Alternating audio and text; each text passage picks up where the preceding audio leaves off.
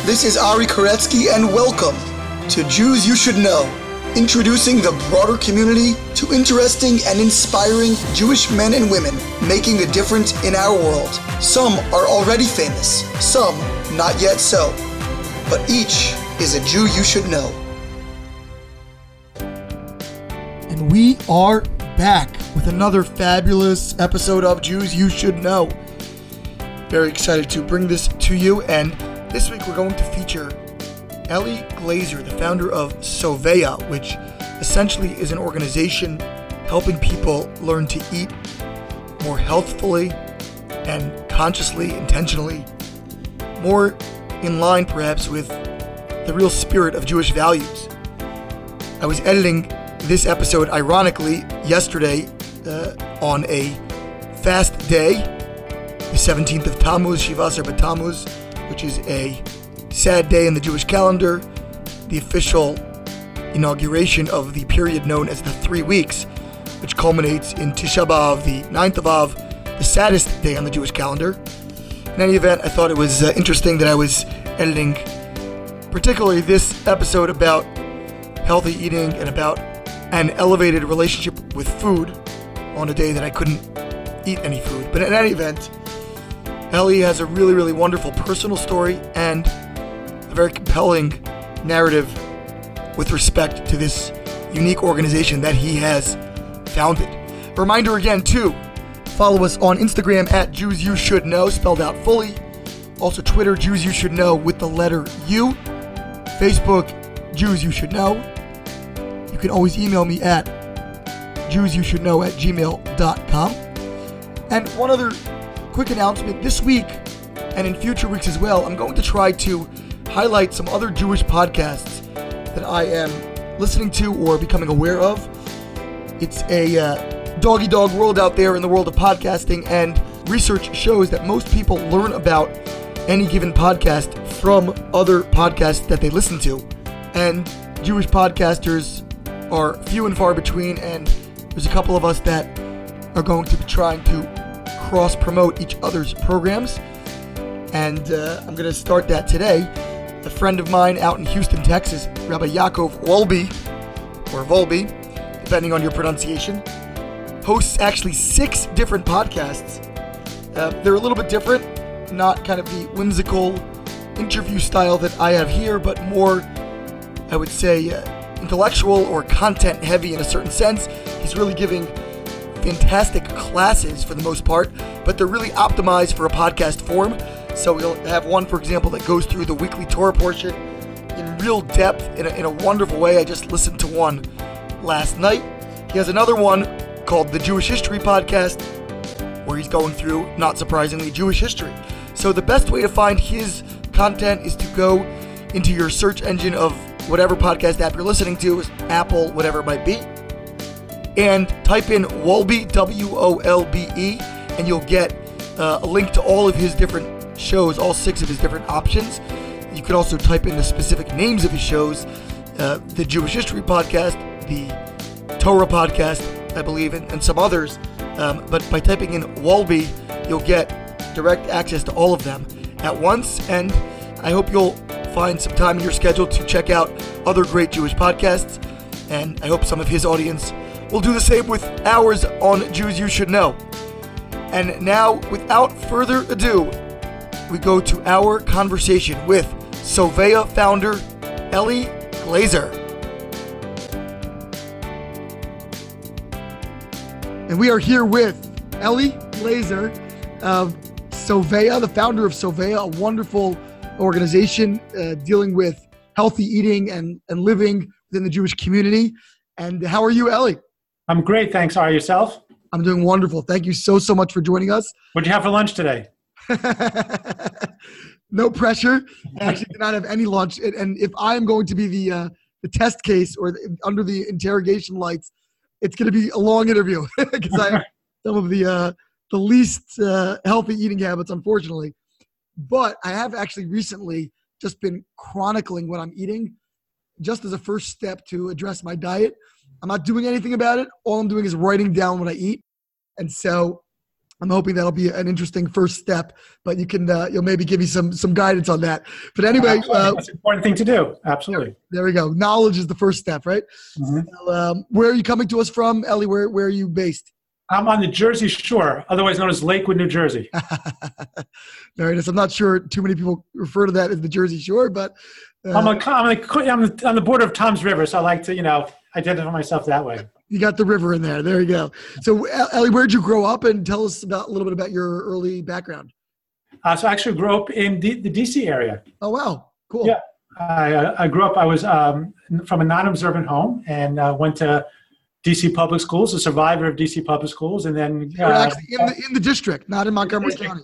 Yeah. Well, for junior high and the first year of high school, I was in. Um, in the district. Then we moved to Silver Spring. I graduated from Blair. From Blair, right around the corner. Okay. Well, yeah, before it moved to the mega, you know, campus that it was, it was in. Four Corners. Right. Exactly. It was on, uh, you know, near near Silver downtown Silver Spring. Okay. I went to University of Maryland. Go Terps. Yep. Uh, and I was a uh, journalism major, and I was actually a sports writer. I worked at the Diamondback. Wow. Uh, and my sophomore year, I got a job at the Washington Post, and I worked there for three years, uh, pseudo part time, worked about 30, 35 hours a week. And then I joined the Baltimore Sun, was uh, a sports journalist there for five years. And then I uh, got a job at the Charlotte Observer as a sports columnist down there for a year. And then events took me to Israel. And uh, that's kind of where the first transition in my life took place. Wow, very cool. So now, what uh, what sports teams were you an early aficionado of? Well, usually I started you know, from the ground up. So I was a small fish in a big pond. So I covered high school sports, high a lot of sports, and uh, college sports. But college sports during that time was in the mid 80s. Um, dating myself, you know, this Omer beard here, so the gray is uh, growing in, you know, much much to my consternation. Um, so actually covering the Big East and the ACC with Michael Jordan and Lenny Bias and Patrick Ewing yep. at Georgetown, at Maryland, at North Carolina It was an incredible time. It was the heyday of college basketball. Were you at Maryland when Bias was was playing? I was, yes. Wow, some incredible teams, and some people say he was uh, the next Michael Jordan, or as as good as Michael Jordan. And uh, I, I, imagine you remember his tragic uh, and untimely demise. Yeah, yeah, it was real. It was a real tragedy, and um, and the thing about him, without getting too sidetracked, that he wasn't a real drug abuser, and that showed just the way he tried just celebrating his getting drafted in the NBA, and he had some friends, and he, the quantity of the drugs that they did, it literally just blew his heart up. Wow. Tragically, because he, he he worshipped his body. He had like zero percent body fat, and you know, just one of these tragedies of kids caught in the wrong place and, you know, making decisions that we realize the consequences at that moment. We don't see what they are, but they clearly are fatal. yeah, that's, but that was a heady time for, for college sports and, and the, the Georgetown was at its height. He had John Thompson and, and all the, the luminaries uh, exactly. of that time. Gate, right. You know, the other guy, you know, before even Alonzo Mourning, Mourning and, you know, Dikembe Mutombo. It was probably Patrick Ewing's time. Yeah, exactly. Patrick, that's when Patrick Ewing came. He came from Boston, Cambridge Latin, from Jamaica. And, uh, you know, they, during his four years, they made the NCAA finals three of the four years. That's incredible. A whole different era when people would stay three, four years you know, in college, the different level of college basketball. Exactly. Jordan came out of it out of, after his third year, which was at that time very rare. Wow. So you were you were working at the Post. Who were the great sports writers at the time there, and, and the Sun? Um, well, Mike Wilbon, Tony Kornheiser, you know um, Norman Chad, who was you know a friend of mine. Actually introduced him to his wife now, his third wife. He, really? She, she was still you know is, uh, is upset at me for that introduction. third time's a charm. right, exactly. Um, and uh, so those were the you know the guys there. And, you were with what Peter Schmuck, who was who was around. Well, he was at the Baltimore Sun, right? But before that, it was Tim Kurkjian was this right. was the Orioles writer. Then um, Rosenthal, then Kenny. Yeah, so a lot of national big, uh, personalities came out of the Sun. Exactly, they really did. Yeah, so I was at the Sun from '85 to '90, and Timmy was the Orioles beat writer then. And then he went on, uh, and then he went into TV, and then Kenny Rosenthal took over for him, uh, and then he went on to TV, and then Peter Schmuck came. I think like last year I was there. Was Buster Olney around as well? Time? Uh, no, not when I was there.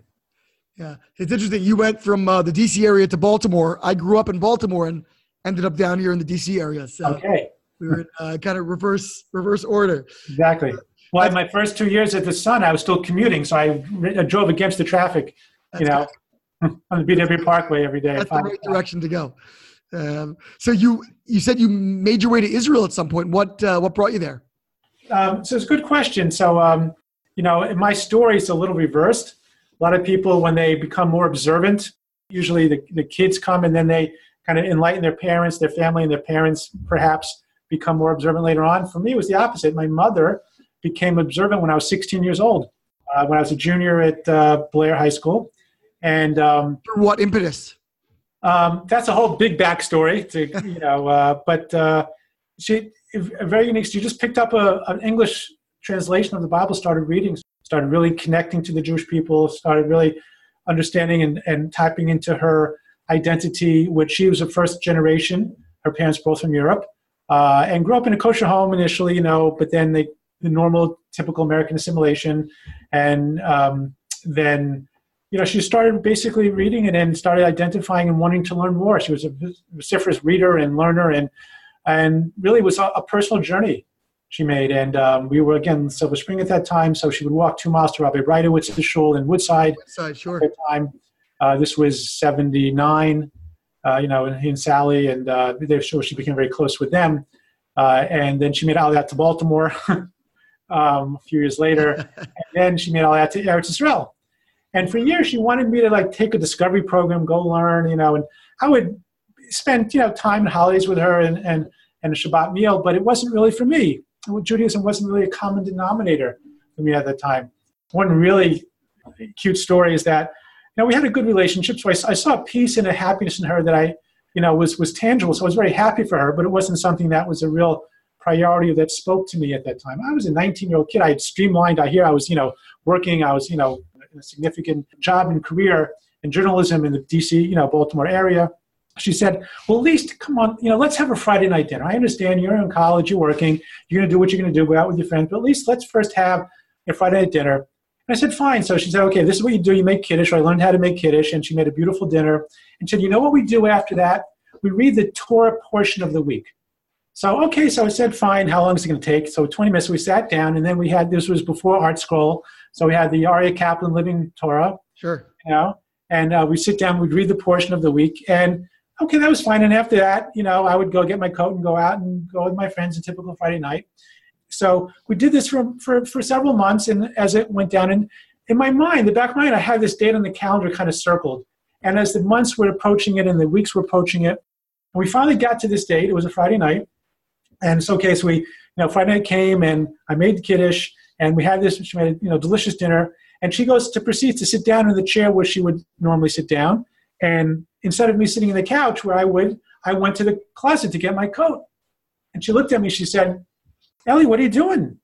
You know, it's now. We, now we're going to read the the Torah portion of the." Week. I said, "No, mom, we're finished. It's been a year. We did the whole book. Keep a track. exactly. We, we we did a whole year." And she looked at me like, "No, you do it again. Sing it again, Maud." There you I. I, said, I said, "No, you don't. I'm not going to do it again. I'm finished. I, I read the book. I'm good to go." That's great.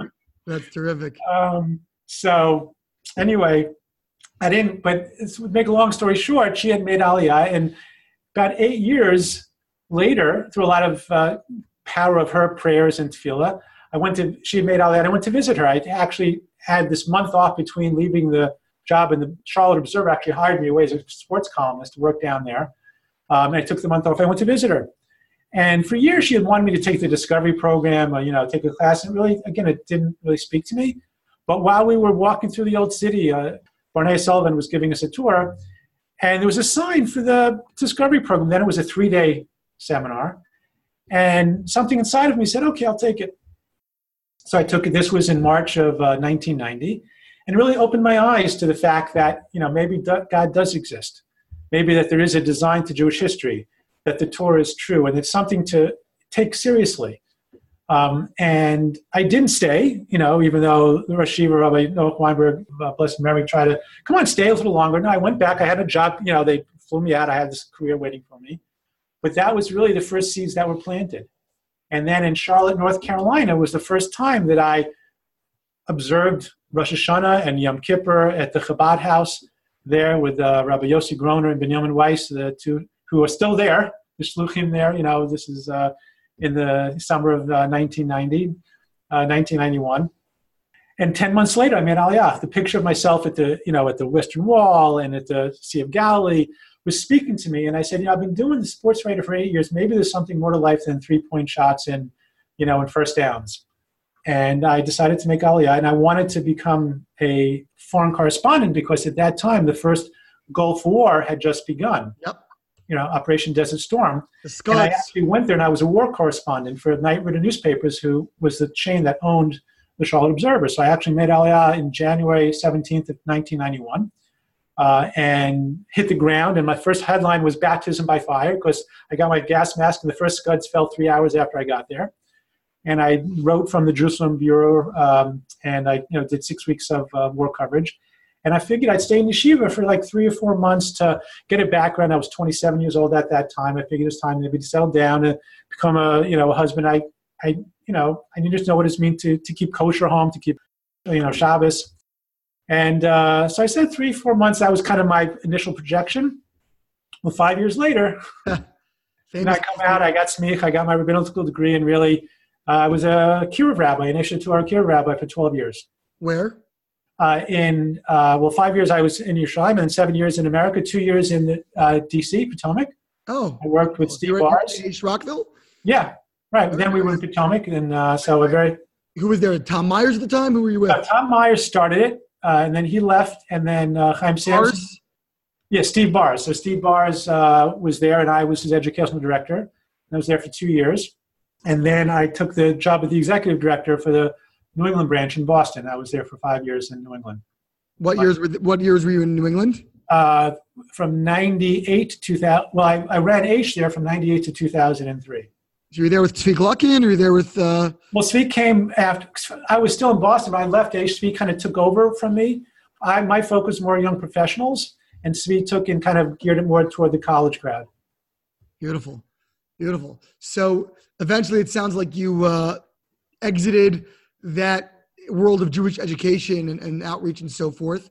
And Right. What what eventually led to that was just the financial situation or what was the uh what was the odyssey there?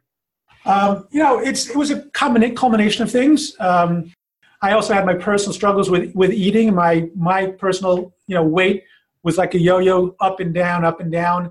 Uh, and then coming back to America and transitions, I kind of used food as my um, comfort zone. Uh, you know, coming back and working in a nonprofit, and especially you know having a budget, being the you know the executive director there, I'm sure you can kind of relate to that concept. And food was my go-to, and I put on 100 pounds and uh, I was 300 pounds at the time. Uh, and go to my website and see, you know, this is oh, audio anyway, so that's not going to help. Um, we'll plug the website though, don't worry. okay, very good. So, um, and I tried to lose weight. I lost weight before, but it wasn't really happening. And uh, to make a long story short, I really went through a, li- a transformational time in my not just eating, but my relationship with food, where I, you know, kind of took the a 12 step recovery approach to it. Yep. Um, and uh, thank God, lost 100 pounds. And my wife also went through the same thing. So between the two of us, we really transformed our lives. And it was still at the end of my Aish career. And so many people came up to us and said, Ellie, you know, what'd you do? And can you help me, my wife, my father, my brother, my sister? I mean, 70% of Americans are overweight or obese. It's the minority who don't struggle with the battle of the bulge. And we were just inundated with it. And we saw that there wasn't an organization in the Jewish world that was really focusing on not just weight loss, but healthy eating and the Torah obligation, the Jewish obligation to really take care of ourselves, specifically within the realm and the lens of eating. So we founded Soveya. Um, and we, we founded it, incorporated still while we we're in Boston 2007. And then we moved to Baltimore to house it in a larger Jewish community. And I got certifica- certified as a weight loss coach and nutrition consultant. And I've been doing it for the last, um, you know, as an avocation, as a vocation for the last uh, almost 15 years now. Was weight loss or weight issues something that you struggled with throughout your childhood, your adolescence, or was that really something that emerged a little bit later in life? It was always a struggle, but not to the extent that it was this last time. I was, you know, always on the, you know, gaining, losing 30, 40 pounds. You know, when I, when I finished college, I went down, first working at the Sun, I gained like 50 pounds, kind of transitions for me. So kind of eating was that fallback. But I was always very into sports and active. So sports, working out kind of helped eventually take the weight up, but never really changed my relationship with food until someone helped me realize, you know, Ellie, you don't have a weight problem, you have a food problem. Stop focusing on changing your weight, stop focusing on changing yourself and your eating habits and your relationship with food. And that's really where the whole mindset, you know, mind shift uh, took took place. What was the uh, the highest weight levels you, you got to? And how would you say that it impacted your life? I mean, significantly. I mean, besides being called big guy under the basket, you know, um, I mean, I was morbidly obese.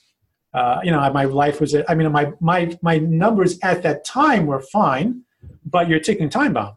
So even though my blood pressure wasn't, uh, you know, over 200, my cholesterol and my, you know, uh, blood sugar wasn't alarmingly high. It was a ticking time, but certainly my activity, my shortness of breath, but not only that, physically, just emotionally, you know, because I knew what I was doing, and I was, it was no one likes or enjoys, you know, there's no jolly fat people. You know, people can put on a, a on a on a veneer because they put they can put forward a uh, you know a, a front At the end of the day, when you're living with just getting up in the morning with the backaches and the knee pain and seeing yourself in the mirror and coming out of the shower, it's not a pleasant experience. So living with that constant remorse and regret and understanding that it's a self-inflicted wound. No one did it to me. No one ever tied my hands behind my back, put a stick in my mouth, and shoved the food in my face. You know, those were choices that I made, even though at that time they seemed they were delicious and good, but you know, really it was just it were very inappropriate behavior. So besides just the physical toll that it took, the, the emotional toll. And quite frankly, also, as far as credibility goes, I had students, again, I was in here. I was trying to tell people to, you know, rise above the mundane and commit themselves and think about a life of, you know, of, of you know, of, they, they would say, oh, the Torah is just too binding and too restricting, all these mitzvahs. And said, no, it's, a, it's enabling for you. And then, you know, to look at mitzvahs not from a place where they're burdening us, but from a place that it's a, you know, it's an opportunity for us to grow and to prioritize. And the more we mature, the more we prioritize and make choices that we feel are, are in our best interest, even if they require some, some effort. So here's what I'm trying to teach people and enable them. And, you know, the guys would ask, would tell me, you know, Ellie, I don't understand. You know, you, you have such discipline in your life. You, you daven three times a day. You only eat kosher food. You keep Shabbos, but you can't get a handle on your hamburgers. So I said, you know, the question, the question is better than the answer. They were right. So that also impacted my credibility, which was, again is what I do. Fast forward, I now I'm still in the Jewish world. I'm more more in reach than outreach. Well, I do work with non-observant, but a lot of observant people, and a lot of, I work with a lot of educators and and uh, outreach professionals who are in the same boat and realize that same conflict and help them through gaining that credibility internally as well as externally. Now you mentioned, I guess, your first stop in this his journey to find a better way was uh, Overeaters Anonymous, OA, which is a 12 step recovery program. How did you learn about it? Why was that your, your destination point, And what did it teach you? Well, it was, it was a community of people who had success, who were taking their eating behavior seriously. It wasn't a diet. I'd done a bunch of diets um, and, you know, weight loss programs and uh, weight loss pills, which is nothing more than legal amphetamine. You know, it didn't uh, make me lose weight; just made me eat faster. But so I saw, and it was also focusing not on the weight, but focusing on the eating behaviors and the relationship with food, which resonated with me. But also, there were people with with had that success. So that's kind of what was my initial gravitation toward that. And how did you know about it? And did somebody just recommend it? You try it out? And yeah, I'd seen people. Right, I people who I'd seen had success with it and uh, yeah, decided to to go into uh, to look at it.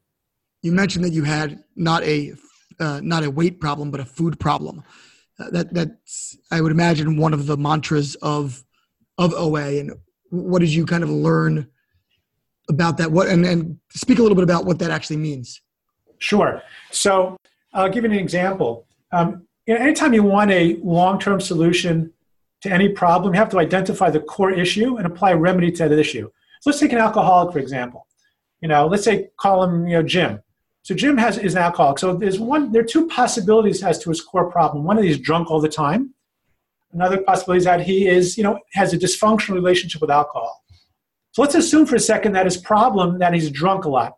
What remedy can we apply to someone who's inebriated that will alleviate that? And let's see if we, we achieve a long-term solution. So the classic way of making someone sober if they're drunk is putting them in a cold shower we give him a pot of black coffee.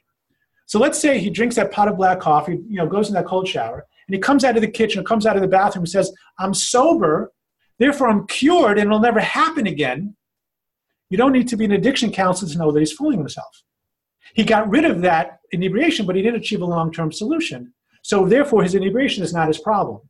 His problem is that he has a dysfunctional relationship with alcohol. Put him in a recovery program or some type of you know medium for that, and we'll see a long term success. So now we have to circle back and define our terms. Therefore, if his being inebriated wasn't his problem, then what do we call it? And this is one of the key things in our work. It's not a problem, it was a consequence of his problem. Now, by no means am I belittling the consequence of being drunk. It's a deadly and a serious problem, but it wasn't his problem, it was his consequence, right? So now let's focus. I thought I had a weight problem, which was certainly a legitimate thought because I was 300 pounds and morbidly obese. And what did diets do? They make you lose weight. The crash diet, they're like shower, cold showers and pots of black coffee. And I lost, I lost 50 pounds on Atkins you know, I got that thing to be purple for a while, and I won't mention anything go further than that, you know. but I put it right back on because you know, but they're all focusing on just you know until someone said, Eli Hacham, you know, wise guy, you don't have a weight problem, you have a food problem. Meaning, I have a dysfunctional relationship with food, and a consequence of that is weight gain. So, therefore, stop focusing on the consequence, stop focusing on the problem, and you'll achieve a wonderful benefit, which is weight loss. What's the way to attack that? How do you deal with a with a more foundational problem of, of food? Oh so so right. So first you identify your terms. What's the definition of a healthy relationship with food? Why did god create food? What's its purpose in life? So the, the purpose of food is one function one function only to fuel us. It's fuel for our body. You put gasoline in your car to fuel you can sit in a wonderful car. It could be like a luxury jaguar with leather seats and warm individual heated compartments and these big tires, but if it doesn't have the right gasoline, it's not going to go anywhere, right? So the function of fuel is to power the car. The function of food is to fuel the body. And we put together a whole paradigm, what's called QQT, a healthy relationship with fuel, is qual- right quality, the right quantity, and right timing. So the first thing is to understand how you have to nourish yourself, which I didn't know. I knew how to, you know, indulge myself with food. I knew how to reward myself with food, to comfort myself with food, to escape with food, to you know but i didn't know how to nourish myself with food. I really didn't. And i was i wasn't a stupid guy. I mean i got smicha. I wasn't i wasn't the top of my class. I don't want to misre- misrepresent myself right? But you know i'm not a stupid guy but i didn't know how to nourish myself. I didn't know like what were the proper foods the right, right amounts. The information was out there. I just never accessed it or never really cared to. So that's the first thing you have to understand. You have to have a proper food plan to understand what your body needs. And the second thing is now diagnosing I'm going to have feelings. Like, what's the difference between hunger and appetite? My hunger is going to be satisfied. My nutritional needs will be met. My energy will be satiated. But I'm sitting down, let's say, you know, let's say six ounces of, of meat is the appropriate amount that my body needs. But I'm sitting down to a 10 ounce steak. When I finish that, that forkful, that's the end of the six ounce, what's my body want to do? Eat the next ounce and forth, you know. So I used to think just because I'm hungry, just because I want to eat, my appetite's engaged, it must mean I need to eat. Wrong. I need to learn to like satiation is not necessarily an organic feeling, it's a learned skill.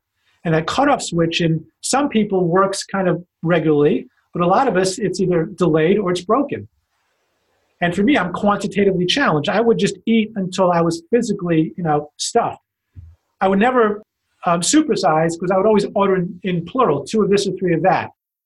You know, so I, quantity was for me the value of the meal as much, if not more, than the taste of the meal.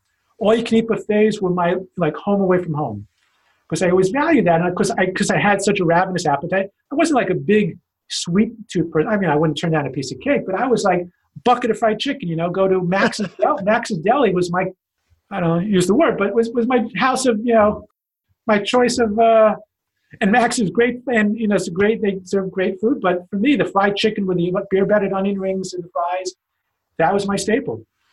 What do you do now to address those same feelings? In other words, what whatever food is providing you, what did you learn to replace it with?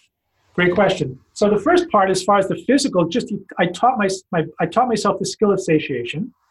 That and it's uncomfortable right? That to, to want to eat more and not to act on that. That's called maturation, right? Just because you're in the middle of an enjoyable experience, there's nothing wrong with having that desire.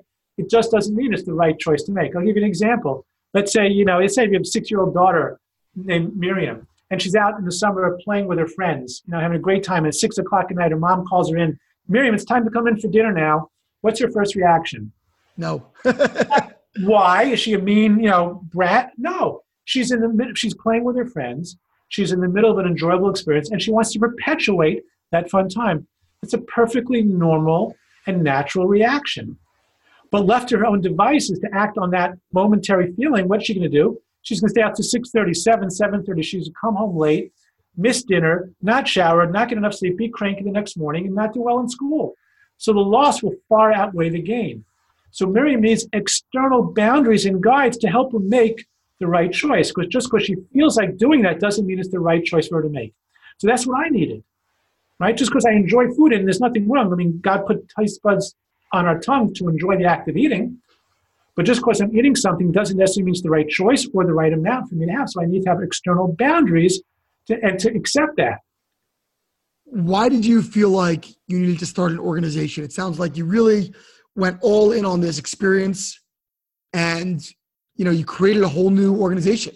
Why wasn't OA enough? And as you had this wonderful worldwide fellowship and you know just refer people there it's free and, right. You know. It's a great question I, I, and i work concurrently with clients who are in the 12-step program as well as working with me we, we created to do awareness because we do a lot of programs for schools and communities and you know, scholar residents and do a lot of inspirational seminars also to bring a Torah perspective to it like how do you you know keep to a food plan in shabbos on pesach with matzah with kiddush with all the different unique uh, requirements and priorities that we have. Yeah. And also, I think it was like the perfect confluence of events that led me to, because I'm a natural communicator and educator, and through my own personal experience, I had that unique credibility. Um, and also in the Jewish world, we do live in a fishbowl that the concept of anonymity is easier to uh, maintain in a greater environment, a greater community. It's much harder to feel that same comfort and to perpetuate that when you have carpool with someone who might be in a meeting or they're, they're, your, your teacher or you know someone you see at the grocery store or your rabbi you know a lot of my clients are very high profile people in the jewish world who it's just not relevant it's not appropriate for them to be in a fellowship with other people in their community even with the, the tool of anonymity and i think also with I'm, you know, I'm a big proponent of 12 step fellowship in a greater construct. I think it's much more difficult to have sustained success in the concept of food because with every other types of compulsive behaviors, it's a very clear bottom line. You either drink or you didn't drink. You either gambled or you didn't gamble. Either you took drugs or didn't take drugs. So the, the demarcation of sobriety or or non-sobriety is very clear. I'm not saying it's easy at all. I'm not belittling, but it's a very simple definition. Yeah. You can't say that about eating, right? Did you eat or did unless it's a fast day? Right. therefore, and, and therefore, there's no real, there's no bottom line in the, in Overeaters, and plus there are dozens of manifestations of Overeaters Anonymous as well. So there's no bottom line of what it is. So therefore, we kind of created that and took a lot of the foundation I had there, plus a lot of experience, had a lot of Torah concepts to change to personal change, and that's really kind of put together to create the what we have now, which is the Soveya solution, which really has really helped thousands of people around the world, and not just Jews. It's really a, a program for anyone uh, to want to change the relationship with food and have long-term success. So, what, what are some of those Torah, unique Jewish Torah insights that come to bear on this particular process? Sure. Um, so uh, there's a famous line in Tehillim that says, "Somei Rav Ase Tov, Bakis Shalom V'Radfehu." So Somei Rav, you know, turn away from the bad, Ba'asei tov, and do the good. Ba'kes shalom, mevake shalom, seek out peace, v'radfeya, and run after it. So it's not just about sormei It's not just about avoiding the bad. Like, oh, I got to just not, don't eat the chocolate cake. Don't eat the, you know, stay away from the, the diet soda. That's the number one question. What can I eat? What, you know, what are the things people have their diet lens and mentality on? They're looking at what can't I do, right? Well, it's not just that. You, it, it's just as much of commission as omission. It's the ase tov. Like you have to properly nourish yourself. Myself and 90% of my clients who were, when I was overweight, and 90% of my clients who begin who are overweight, they're actually undernourishing themselves most of the day. They're skipping breakfast, right? Grabbing something here or there on the run, and they make up for it with unhealthy eating later in the day or at night. They underprioritize their nutritional needs. So it's just as important to ask to, to prioritize. I tell my clients the three most important appointments you have in your day is your breakfast, lunch, and dinner. Without exception, because no one else is going to do it for you. And Hashem holds us, God holds us accountable to those things that we have most control over. And the one thing that we have most control over anything else is that is our health. And our health is getting proper rest, breathing, which happens uh, without our conscious effort. The only thing that we consciously engage and control is our eating. So that's the first part. First two parts is the somera, you know, avoid the bad. Ase but just importantly, engage in the good, prioritize your eating. Bake shalom, mavake shalom. Realize the shalom, the shlemus you'll have. Shalom doesn't just mean peace. It comes from the root shalem, which means complete, whole, right? I'm a whole person now. I'm not just the integrity I have. Tocho k'baro, my inside and my outsides are consistent.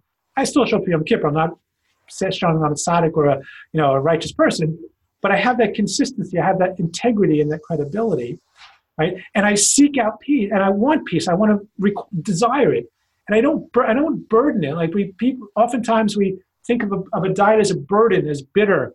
You know, what's the cheap food? What can I have? What's free? You know, and that's what so many people fear the boundaries. No, embrace boundaries because only with boundaries can we progress in life. And the last part of it, which is the kicker, red failure, you got to chase after it. It's not going to happen to you. So many people said, "Oh, that that diet didn't work for me." Well, if it's a nutrient, you know, if it's Medifast or Nutrisystem, where it's a milkshake in the morning, milkshake in the afternoon, a celery stick and a chickpea for dinner, well, that's not going to work for you. But if you work, if you if you're working with a you know a responsible nutritionist and they're giving you a healthy food plan, what didn't work for me? Well, no, did you work it?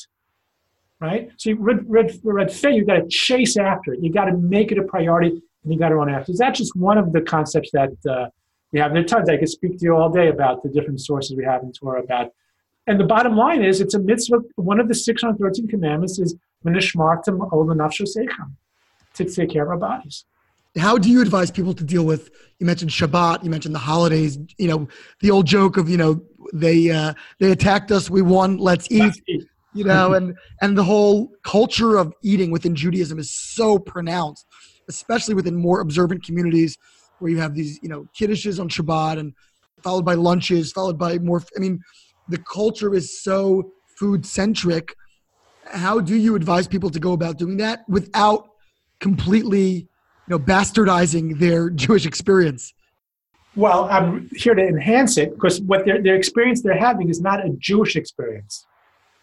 It's an indulgent experience. Don't judge Judaism by Jewish behavior. And we certainly apply that idea to many aspects of life. And certainly, uh, very frankly, if the Rambam, Maimonides, were standing at the end of a Kiddush table, seeing how we behaved, he said, you know, this is how Chazal, this is how the rabbis really envisioned for us to have a Kiddush. Are we being kadosh at a Kiddush? Are we being holy? Are we being sent? Last week's Parsha, there's no greater paradigm than that. Kadoshim to you, the Pasuk says, the verse says, you should be holy. And Nachmanides, the Ramban, says, what's the definition of Kedusha? Sanctify yourself in those things which are permitted for you. And he gives an example of someone who is a novel Barishus Torah, a despicable person within the confines of Torah. Someone who has the, the most glatt hechsher, the, the finest kosher certification in the world, but he's eating to hurt himself. That's not Kedusha. And what is, it's not called Shabbos Chol, it's called Shabbos Kodesh. So any day of the week where you want to have the boundaries, you want to have a healthy relationship with food is specifically on Shabbos, because then in the end you'll have Kedusha. Ah, what about oneg Shabbos? So there's nothing wrong with enjoying a food. That's where you want to save special foods that you have for Shabbos, right? The famous um, Medrash, which is a famous Jewish child story. Yosef Mokir Shabbos, right? Yosef, who loved the Shabbos, he'd have the special fish for Shabbos. So food that you like, that's healthy, you save it for Shabbos. Right? And the Shlach Kodesh writes specifically that you're supposed to minimize the quantity and maximize the quality. Because there's nothing wrong with having a gesund and a geschmack at the same time, being healthy and enjoying at the same time, but which is the primary and which is the secondary. Do you only deal or primarily deal with people who are challenged with weight issues, or do you also uh, get involved with just general health and people who just want to eat healthier, even if they aren't in any way struggling with, with weight or any clearly manifest health issues? Yeah, yeah, sure. I deal with anyone who feels that they need to improve their relationship with food and you know is finding it difficult to do on their own, irrespective of what the consequence is, whether they're five pounds overweight, 105 pounds overweight, or underweight, or you know there's something that they can't get a handle on on their own. Or a lot, oftentimes I'll just do nutrition consultation. Some people just want to know they don't they don't have that knowledge and they can internally put those boundaries on going forward, but they want to know what does a healthy food plan look like. So I meet with them like as a one-off thing. But most of it's coaching, video conferencing. Nationally, I have clients all over the world, uh, individual one-on-one as well as um, the group. We have a lot of online group that we run, and also uh, in person in the you know New Jersey, New York uh, area. That's where my office is. I have an office in Lakewood, New Jersey, and an office in Brooklyn, where I'll see people individually, you know, face face to face. Tell me a little bit about what Soveya actually does in terms of the practical services. You know, I think I learned about it because on my children's weekly newsletter they send out every Friday, the kids bring home. The back page is all insights from Soveya, right. your organization about all different kinds of topics. Right, that's one of the things I we recently started Soveya is because I wanted this to be an educational resource for the Jewish world. And one of the things I started writing um, about 12 years ago was a Torah thought on health and nutrition based on the weekly portion of the week or the holiday or some other idea from the Torah or from the Talmud. Uh, and the Yeshiva of Greater Washington or the Torah School has been subscribing to it's a free newsletter and uh, they've been subscribing to it for years and they send it home with the weekly parsha sheets either weekly or monthly and that's one of the resources that we do so we provide and i my, god willing my book's coming out you know in the fall in regards to most you most time you think about food for thought. Well, this is thoughts for food. You know?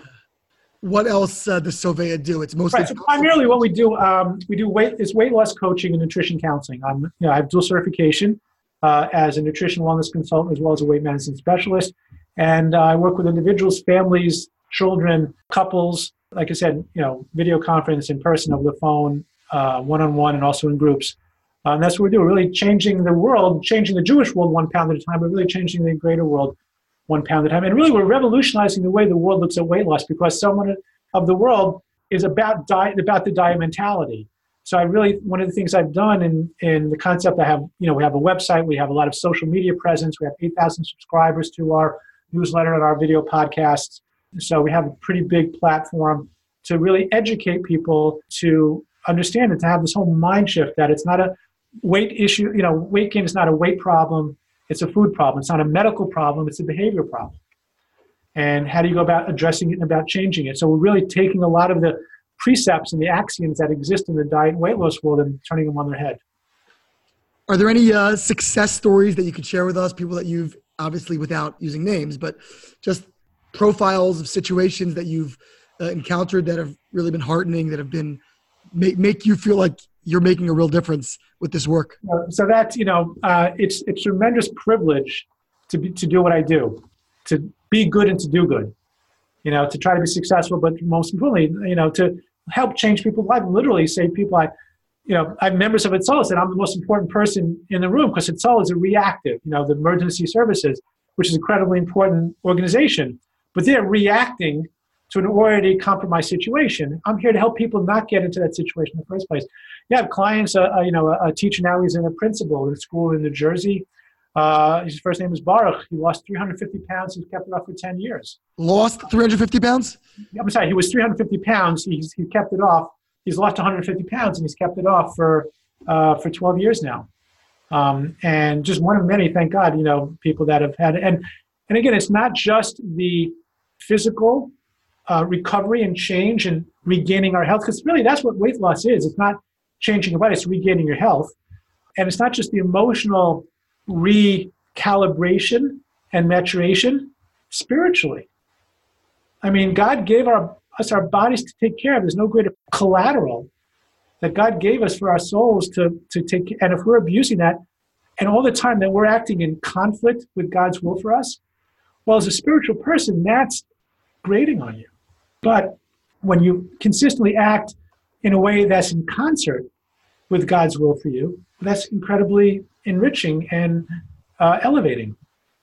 And helping other people achieve that is, is a great opportunity, and I feel very privileged to be uh, part of that. Ellie, tell us a little bit about where people can learn more about the organization, how they can get involved, if they want to engage some of these services, or where they can just learn and read and, and, and so forth. Sure. One address, our website, soveya.com. It's S O V E Y A. S is in Sam, O, V is in Victor, E, Y is in yellow A, soveya.com. Everything to sign up for our newsletter, our free download report. Right there, you can go to our social media platforms, more information about our weight loss coaching. Just why do we, what's the origin of the name Soveya? So it's one of the verses in the Torah that where we have the Birkat Hamazon, the benching after the meals, the saying the, the blessings after the meal that says V'yachalta v'savatu v'rafta. You shall eat, you shall be satisfied. So the word Sovei means to be satisfied. To learn to satisfy yourself. And we said that's what we want say, you know, satisfaction is the greatest blessing. And contrary to the, what the Rolling Stones said, can't get no satisfaction. Well, you certainly can when you work with Soveya. Amazing, amazing. Well, Ellie Glazer, it's an incredible personal story, personal journey. It's great to hear the amazing work that someone from uh, my area, my neck of the woods, has Go Terps. Go Terps, baby, you got it. And uh, we really thank you for spreading this message and for helping to introduce healthy eating, but more importantly, healthy living and spiritual connectivity to the Jewish world and beyond. Ellie Glazer, Soveya founder, thank you so much for joining us. My pleasure. I thank you. This has been Ari Koretsky on Jews You Should Know. Please visit us at JewsYouShouldKnow.com and subscribe at iTunes, Stitcher, or wherever you consume podcasts. Find us on social media at Jews You Should Know. If you'd like to become a supporter of this podcast, we would greatly appreciate that, and you can do so by visiting patreon.com. That's P-A-T-R-E-O-N dot com slash Jews You Should Know. Finally, if you have enjoyed this podcast, please leave us a review so that we can continue to grow and introduce many more people to Jews you should know.